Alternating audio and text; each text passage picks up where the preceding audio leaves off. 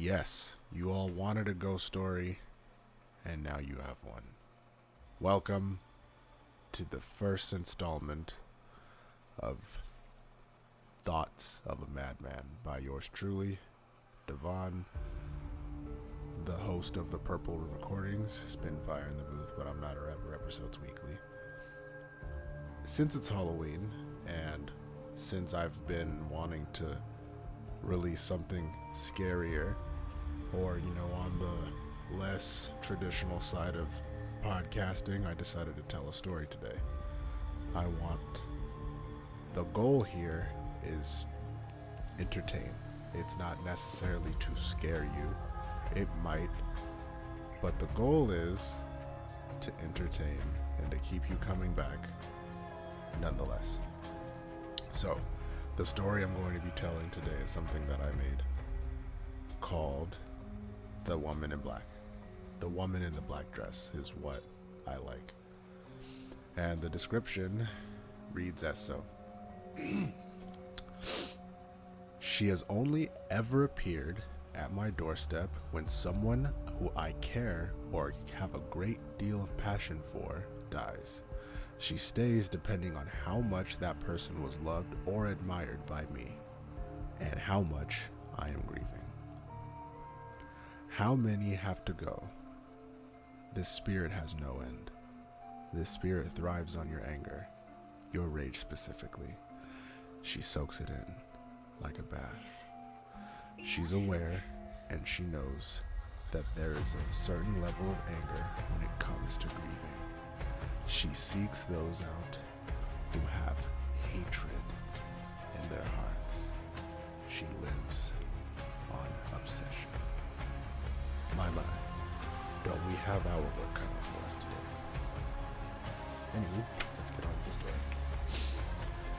It's a cold autumn afternoon, and our main character, the nameless boy, decides that he is missing something, and a tone has been speaking to him ever so softly for him to get some sort of enjoyment out of his days. He's a college student, good grades, plenty of friends, athletic, but doesn't like sports, has a girlfriend, loves her to death, hmm. has family, what else can someone ask for? His issue is he doesn't really have a lot of joy in everyday, day to day life. He goes about his days thinking of what could be or what he's missing in his life. And he's accepted the fact that he might feel like this forever. He doesn't have a calling. He's in school, he's in college, he has a job, but these are things that are kind of placeholders until he figures out exactly what he wants to do. And he is honestly in a rut. He doesn't know what his other option is besides to live day by day in the same cycle, in the same dreadful manner. So, what does he do? Nothing. He does nothing about it. He goes about his day acting like everything is still unmoved, unchanged, like he didn't have an inner conflict with himself, yelling and screaming at himself, wondering why he doesn't have that special something that everyone else around him does. He misses it. He's had it before. Or has he? He doesn't know what he wants in life yet, but he's sure that he's on the right path to something. About a month goes by, his life finds, you know, meaning, I, I guess, loses his girlfriend, very unfortunate. But the rest stays the same, makes it to the dean's list. Uh, parents love him more than ever. Friends are more supportive. He's doing fine. He's actually finding a purpose. He feels pretty good about himself. Until one day he gets news that his father has just passed, hit by an oil truck. He doesn't know how to take the news. He thinks that one of his friends are kidding. He thinks that his mother is kidding. And then he realizes that he's in denial. One of the first stages of grieving, which is to no one's uh, concern, but it is his right to grieve in however way he wants to. It's about 5 a.m. and he can't sleep, and a knock is on his door. His room door, not the door to the house, the room door. He gets up, he looks at the door in hesitation, as if he didn't know what he just heard. Again, with the knocking. He doesn't understand where it could be coming from, being that it's only him and his mother in the house. Two knocks, heavier than the first. He gets up, opens the door, and no one is there. Now he's hearing a knock downstairs, but it sounds like it's coming from his kitchen. Annoyed, he goes downstairs, checks the kitchen, no one is there, and now he hears the knock at his door. Who could have fucking guessed that? Anyway, it's a woman in a ec- extremely lovely black dress. It looks like it's alive. He's never seen anything like it before. It's still fairly early in the morning, so he can't see much, but he can see that dress. And she has an almost sinister smile, and he looks at her and where her eyes should be, and her smile shows all of her serrated teeth. And he wakes up as if nothing happened. Full memory of what occurred, just doesn't know what to do. Who does he tell? Why would he tell somebody?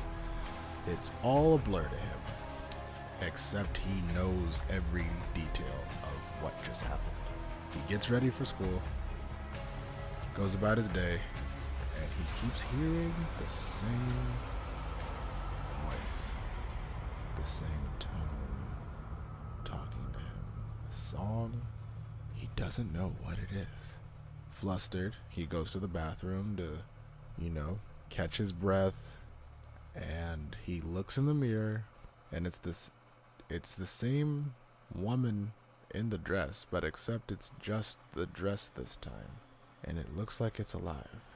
He doesn't know how it's possible, how such a thing could exist without someone in the dress, but it does seem like a life force is living within the fabric and making it its own being. He tries to touch it ever so closely, being numb to fear as his day to day life has been quite dreadful the past few weeks, as you can imagine. And a puff of smoke, and four ravens black butterfly appear. The butterfly stays with him, but the ravens fly into the wall. And you would expect them to just collapse, fall down. They went through the wall and began existing outside as if they didn't just literally pop out of thin air. Confused and honestly left with nothing, he doesn't know what to do. He's genuinely concerned this time, which is surprising for him because he hasn't been feeling a lot of emotion since his father passed. The funeral is in a few days. His mother is telling him to be happy and to remember the good times about his father. Yeah, he's having difficulty doing that when his father has just passed away so suddenly. the day of the funeral comes, and he looks like his father wanted him to. A young man, a nice, well carried man that his father and his mother raised him to be. When he opens the door to leave, a woman is in front of him with a black dress. As he opens the door, she greets him in a very upbeat mood, telling him that it's a very special day and he should be happy that somebody is dead. He he's honestly insulted. He grabs the woman and he yells at her, "What are you talking about?" And she reassures him and says, "I didn't mean anything by it. I'm just saying it's a very special day today." The two exchange a little bit more. She introduces herself. He said that he's seen her before, and he doesn't know why she's messing with him. And if there is a sick joke that one of his friends are pulling on him, it needs to stop. And she said that she's never met anybody even close to him before, except for his father. And this is when his interest piques. He asks her, How does he know of his father? And she tells him she knew him or she met him when he passed. And he's boggled and asks, What do you mean? And she goes into depth about how she is stuck between the realm of the living and the realm of the dead. And she can speak to both sides of the fence. She met his father 12 minutes after his passing, and she guided him on to his next destination. When he asked, Where was that? she laughed and said, You know, I can't tell you that. After they exchange a little bit more, he wonders what she's doing here now because if there was supposed to be a point to all of this, if he was supposed to learn something, if his father got what he needed, what he deserved, to go, to move on from this world as he sheds his skin and becomes pure spirit energy, then it doesn't make any sense for her to be here now. And she laughs and says that she's here for him. Scared, he backs away from the woman and says, You're here to kill me. And she laughs very loudly and obnoxiously says, Yeah, I'm here to kill you in a very jovial way. This woman isn't making it clear what she wants from him. He's going to be late to his funeral of his father, and she said she wants to come. When they walk down the stairs of his house, butterflies, black butterflies, come off of her dress. He's.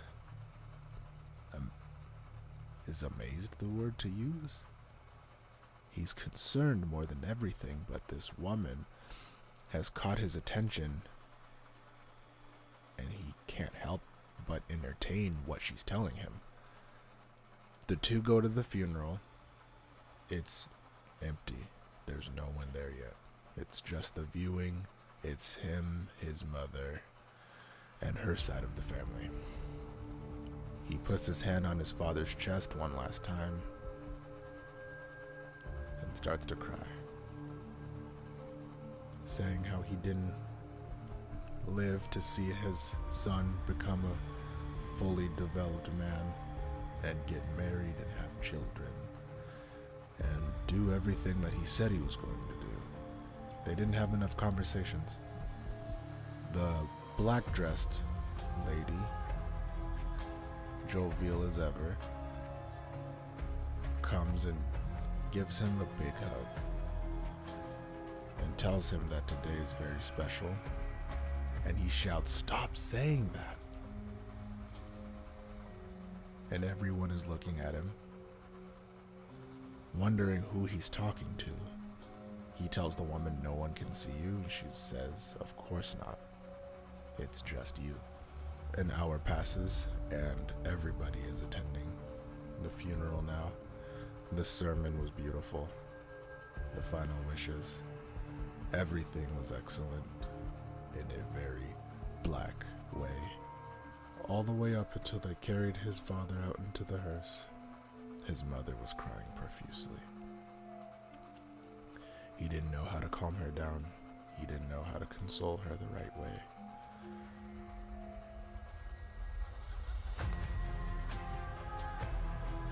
All of this is happening in a, in a field across from the church that they're attending to. The lady in the black dress is spinning and seems like she's having the time of her life, screaming, shouting, all with very jovial energy. And the boy doesn't know what is happening. His attraction for her is beginning to build. There's something about how she handles death that is interest that is piquing his interest and he doesn't know how to control it. He goes home, eats, takes a shower, and reads in his book, preparing for his class the next day. When he goes to the bathroom, the lady in the black dress is there, except there's no dress. It's just a black s- shadow around her. And her look is different. It's more aggressive. Her energy is sinister. And she turns into pure black energy and enters the boy's body. And the conversation they have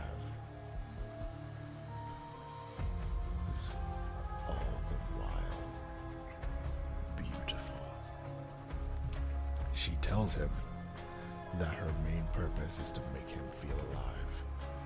And she thinks the way he has to feel alive is if people in his life die. And she rids the benefits. Of course, she didn't say this part. He doesn't understand why it's him. She explains to him that he's only ever felt truly alive after his father's death, is when he actually felt real emotions. And then he points out to her that he felt totally empty when his father first passed. And she said, I didn't completely visit you until those feelings of emptiness were almost gone. She says the fun of not feeling something and the beginning of truly feeling something is what she desires. So she picked the perfect time to talk to him. He asks if the spirit that was in front of his door the first time was her. And she says yes, and he wants to know why. She begins to become frustrated and lets him know that she's already explained what she's doing here. And with this new aggressive energy, she rips a piece of him away. A piece he held dearly to himself. He doesn't know what is gone, but he knows that something isn't there anymore. It felt like he was cut, but no pain. No blood, no bone cracking, no flesh being torn. He just felt the thud of something being gone away from his being. And he's in his bathroom with the smoke that was once in him, the energy going right out the window, slipping through the walls, entering a different realm, This is leaving him with a lot of questions. He doesn't know what to think anymore. Is she right?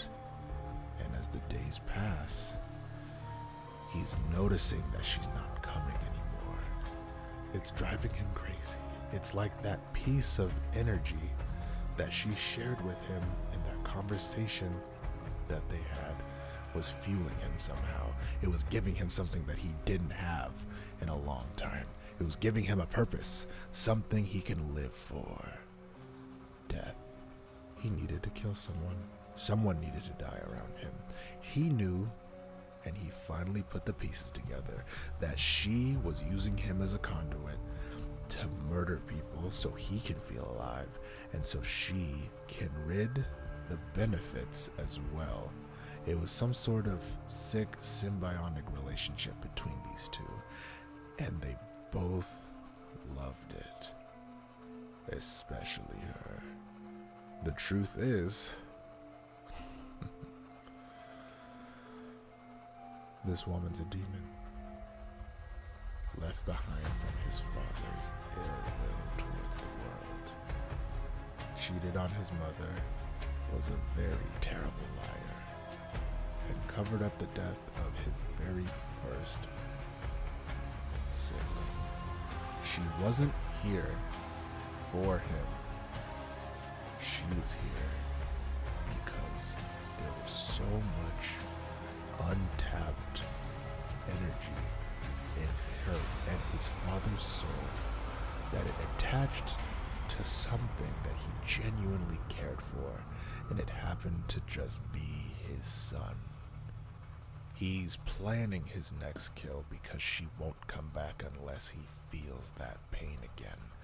He doesn't know who he should try. One of his friends, no, that's too obvious. There should be an alibi behind me killing someone. One of my professors that got me to where I am today. No, that's too easy. My mother? That's too soon.